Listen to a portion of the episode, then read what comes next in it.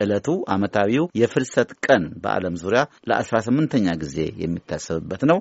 አሉላ ይሄን መነሻ አድርገህ አንድ ዝግጅት አዘጋጅተሃል አይደለም? ትክክል።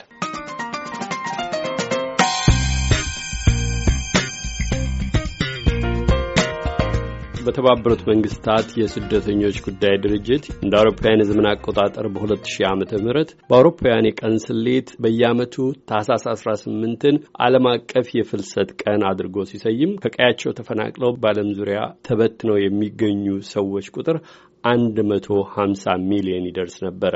ዛሬ ከ18 ዓመታት በኋላ የአሃዝ ከመቶ ሚሊዮን በላይ ጨምሮ 258 ሚሊዮን ደርሷል።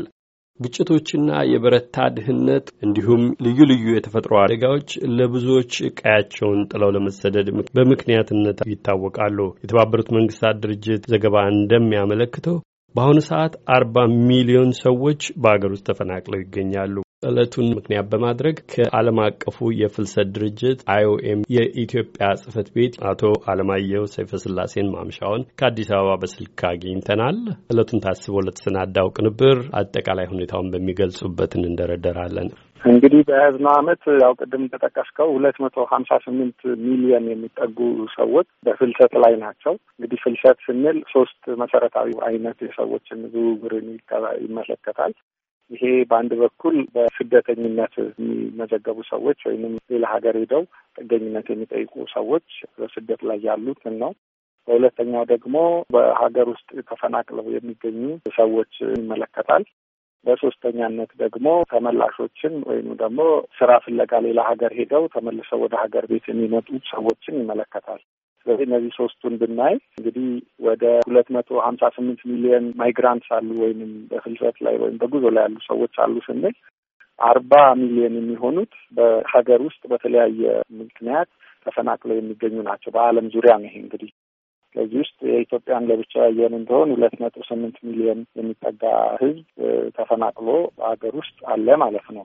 ከዚህ ውስጥ እንግዲህ ወደ አርባ ሁለት በመቶ የሚሆኑት ካምፖች ውስጥ ናቸው፣ በተለያዩ ካምፖች ውስጥ። ሌሎቹ ደግሞ እንግዲህ ያው በተለያየ ሰዎች ጋር ተጠግተው ወይም ተከራይተው ነው ያሉ። ይህን ስንመለከት ይሄ በዓለም ደረጃም ከፍተኛ የሆነ ቁጥር መሆኑን ደግሞ ይበልጥ የሚያሳየን ኢትዮጵያ በዓለም አንደኛ ከፍተኛ ተፈናቃዮች ያሉበት ሀገር ተብላ በዚህ ዓመተ ምህረት መመዝገቧ ነው። ስለዚህ ይሄ ከፍተኛ የሆነ ቁጥር እንግዲህ ከባድ የሆነ ፈተና እንዳለ ያሳያል። አቶ አለማየሁ ኢትዮጵያ በዓለም አቀፍ ደረጃ ከፍተኛ ቁጥር ያለው ሕዝብ ተፈናቅሎ የሚገኝባት ሀገር ሆናለች ብለዋል። በአንጻሩ ኢትዮጵያ ከሌሎች ሀገሮች የተፈናቀሉ ሰዎችንም የምታስተናግድ መሆኗም ይታወቃል። ምናልባት የሁለቱንም ጭምር ይሆናል የገለጹት። ይሁንና በአሁኑ ሰዓት ያን ሁኔታ የበለጠ ያወሳሰበ ግጭቶች በተለያዩ አካባቢዎች መካሄዳቸው ያለፈው ዓመት ምናልባትም በከፋ ሁኔታ ሰዎች የተፈናቀሉበት ዓመት ነው ማለት ይቻላል። በሀገር ውስጥ ተፈናቃዮች ግጭትና የበረታ ድህነት ብዙዎችን ለመፈናቀል የሚያበቃ ምክንያት እንደመሆኑ በሀገር ውስጥም ያ ሁኔታ ተባብሶ ይታያል። እስኪ ያስረዱን።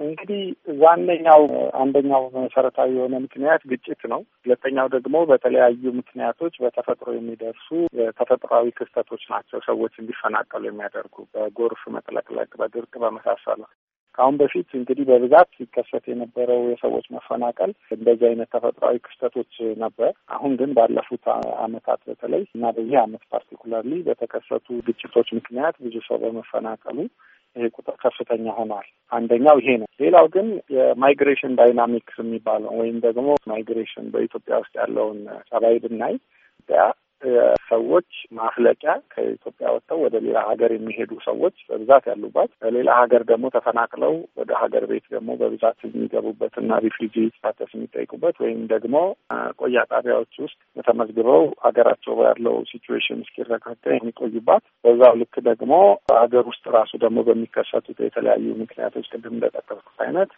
ሰዎች የሚፈናቀሉበት ነው። ስለዚህ ይሄ source target እና destination country በመባል የሚታወቀውን በሶስቱም አይነት የ migration ክስተት ኢትዮጵያ ላይ እንታዘባለን። መነሻም መድረሻም መሻገሪያም ሀገር ነች። መልካም አቶ አለማየሁ የስደት የፍልሰትን ጉዳይ ስንመለከት በዓመት ውስጥ የሆኑትን አበይት ጉዳዮችንም ትኩረት ለመስጠት የሚሞከርበት ጊዜ ነው እና ባለፈው ዓመት እንዳለፉት ቀደም ያሉ በርካታ ዓመታት ሁሉ የከፋ የሰው ህልፈት የታየበትም ነው። ይልቁንም ደግሞ ኢትዮጵያን፣ ሶማሊያን፣ ኤርትራን የመሰሉ ሀገሮች የሚነሱ ከምስራቅ አፍሪቃ የሚፈልሱ ባህር ላይ የሚያልቁበት ሁኔታ ዛሬም አልተቀየረም።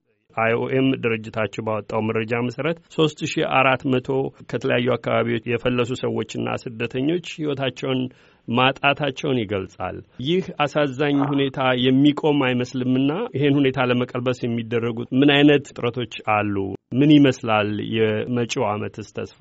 አዎ እንግዲህ አንደኛው መጥፎ የሆነ ገጽታው ይሄ ነው። ከፍተኛ የሆነ የሰው ቁጥር ህይወቱን ያጣል በዚህ በህገ ወጥ በሆነ ፍልሰት ላይ በሚሳተፍበት ጊዜ ሶስት ሺ አራት መቶ የሚለውን አሁን የህይወታቸው ያለፉ ሰዎችን ያየን እንደሆን በሜዲትራኒያን ላይ ነው ይሄ የተመዘገበ ቁጥር ስለሆነ የኛ ድርጅት ባደረገው ጥናት ግን ያልተመዘገቡ ደግሞ ወደ የመን በበረሃ አካባቢ ሲጓዙ ደግሞ ብዙ ሰዎች ህይወታቸውን ያጣሉ። ባለፈው ዓመት ብቻ ብናይ ከመቶ ሀምሳ ሺህ በላይ ሰዎች ወደ የመን እንደገቡ እና ደግሞ ከመቶ ሺህ በላይ ደግሞ የሚሆኑት ኢትዮጵያውያን እንደሆኑ ነው የኛ መረጃ የሚያሳየው።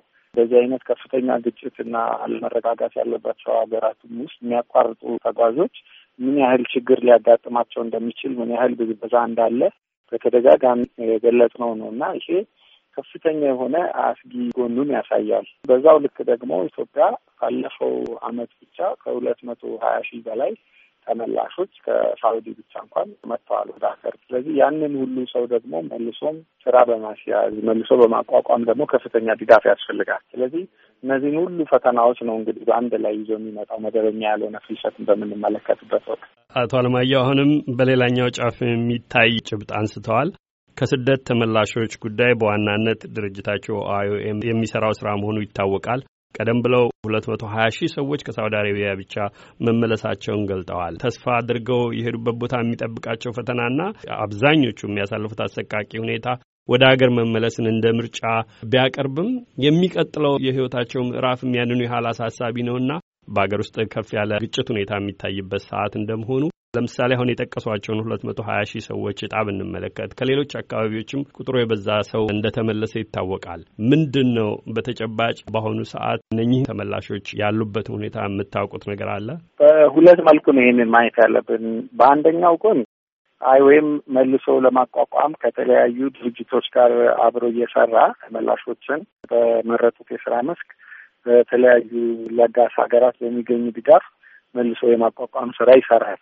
ነገር ግን አንደኛ ከፍተኛ የሆነ ቁጥር ስለሆነ ያለው፣ ሁለተኛ ለጋስ ሀገራትም መሰላቸት አይነት ስሜት ስለሚያሳዩ ከፍተኛ ድጋፍ አያደርጉም እና ከሚመለሰው ቁጥር ጋር ሲተያይ መልሶ የሚቋቋመውን ሰው ብናይ ቁጥሩ አነስተኛ ይሆናል እና ፈተናውን ከባድ ያደርገዋል። ሰዎች ደግሞ አገር ለቀው ተመልሶ በሚመለሱበት ወቅት ባዶ እጃቸውን ነው ተፈናቅለው ነው የሚመጡት ወይም ተባረው ሊሆን ይችላል የሚመጡት። ስለዚህ አገር ቤት ሲገቡ ባዶ እጃቸውን በፊት ከሄዱበት የበለጠ አስቸጋሪ የሆነ ሁኔታ ላይ ሊወድቁ ይችላሉ እና የበለጠ ድጋፍ ያስፈልጋቸዋል።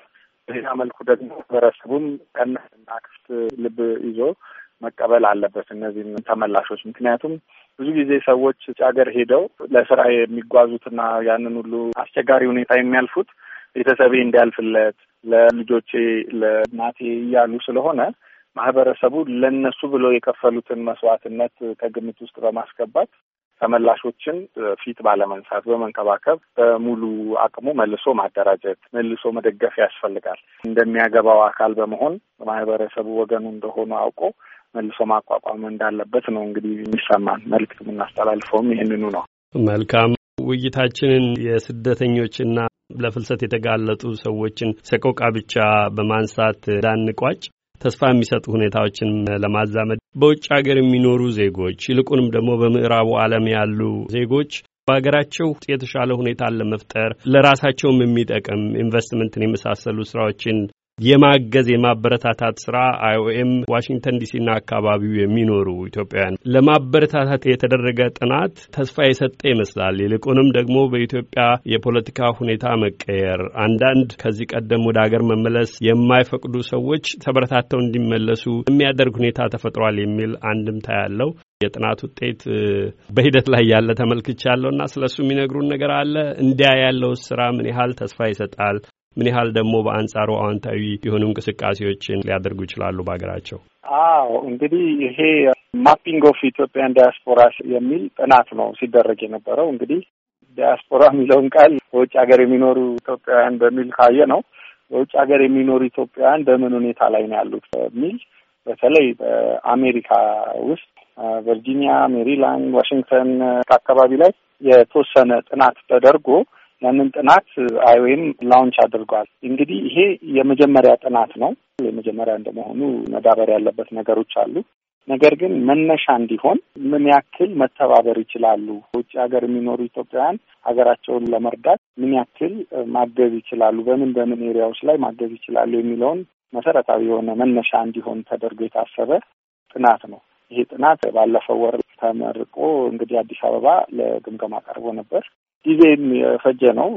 ይሄ ጥናት የመጀመሪያም እንደመሆኑ በዚህ ላይ በጊዜውም ደግሞ አሁን ያለንበት ጊዜ ላይ ሳይሆን በፊት በነበሩ ሁኔታዎች አንዳንድ ሰዎች ለመመለስም አስቸጋሪ በሚሆንባቸው ጊዜ ነው ጥናቱ የተሰራው። ስለዚህ የተወሰኑ ነገሮች ማሻሻያ ቢያስፈልገውም እንደ መነሻ ግን ምን ያህል መተባበር ይችላል ሰው ለሀገሩ መልማት የሚለውን በውጭ ሀገር የሚኖሩ ዜጎችን የበኩላቸውን አስተዋጽኦ ማበርከት እንዲችሉ ጥሩ የሆነ መነሻ የሚሆን ሀሳብ አቅርቧል ይሄ ጥናት። መልካም። የዛሬው ዓለም አቀፍ የፍልሰት ቀን በተለያዩ ሀገሮች የተለያዩ እንቅስቃሴዎችም የሚደረጉበት እንደመሆኑ ለፍልሰት የተጋለጡ ዜጎችን ለማሰብ የዋለ ቀን እንደመሆኑ ይሄ ችግር ትኩረት እንዲሰጠው ለማድረግ የተከናወኑ ክንውኖች ካሉ በዚህ እንቋጭ። እሺ። አይኦኤም በኢትዮጵያ የተለያዩ ዝግጅቶችን በማድረግ በፍልሰት ላይ ያሉ ሰዎች ወይ ተመላሾች ጋር በመሆን ይህንን ቀን በማስታወስ እንግዲህ የተለያየ ዓመታት ዝግጅት ያደርጋል። በዚህ ዓመት ያደረግነው አይኦኤም ማቆያ ጣቢያ ውስጥ ያሉ ተመላሾችን ግንዛቤ ማስጨበጫዎች እንዲሰጣቸው ጥናታዊ ፊልሞች ከባለፈው ሳምንት ጀምሮ ስናሳይ ነበረ በአዲስ አበባ። በተለያዩ ክልሎችም ደግሞ እንደዚሁ ይህንኑ ግንዛቤ ማስጨበጫ የሚሆኑ ፊልሞች እናሳያለን። በተጨማሪም ደግሞ የሰዎችን ወይም መደበኛ ላልሆነ ፍልሰት ተጋላጭነት የሚያሳይ ጥናት አዘጋጅተን በአፍሪካ ቀንድ የሚገኙ ሀገሮች ላይ ትኩረት ያደረገ ጥናት ዛሬ አስመርቀናል። Reducing Vulnerabilities and Empowering Migrants የሚል ጥናት ነው። ይህ ጥናት እንግዲህ በዋነኝነት አፍሪካ ቀንድ ላይ ያሉ ሰዎች ለምንድን ነው የሚጋለጡት በፍልሰት በሚል ዝርዝር የሆኑ ነጥቦችን የሚያሳይ ነው። ይሄ ነው እንግዲህ በእኛ በኩል ያደረግነው በኢትዮጵያ። መልካም ጥናታችሁም በተመለከተ ይዘቱን መልከት የምናደርግበት ሌላ ውይይት ወደፊት እንደሚኖረን ተስፋ አድርጋለሁ። አቶ አለማየሁ ሰይፈ ስላሴ የዓለም አቀፉ የፍልሰት ድርጅት አይኦኤም የኢትዮጵያ ጽሕፈት ቤት የሕዝብ ግንኙነት ኃላፊ ለሰጡኝ ማብራሪያና ለጊዜው አመሰግናለሁ። እግዜር ይስጥልኝ። እሺ፣ እኔም በጣም አመሰግናለሁ ይህንን እድል ስለሰጣችን።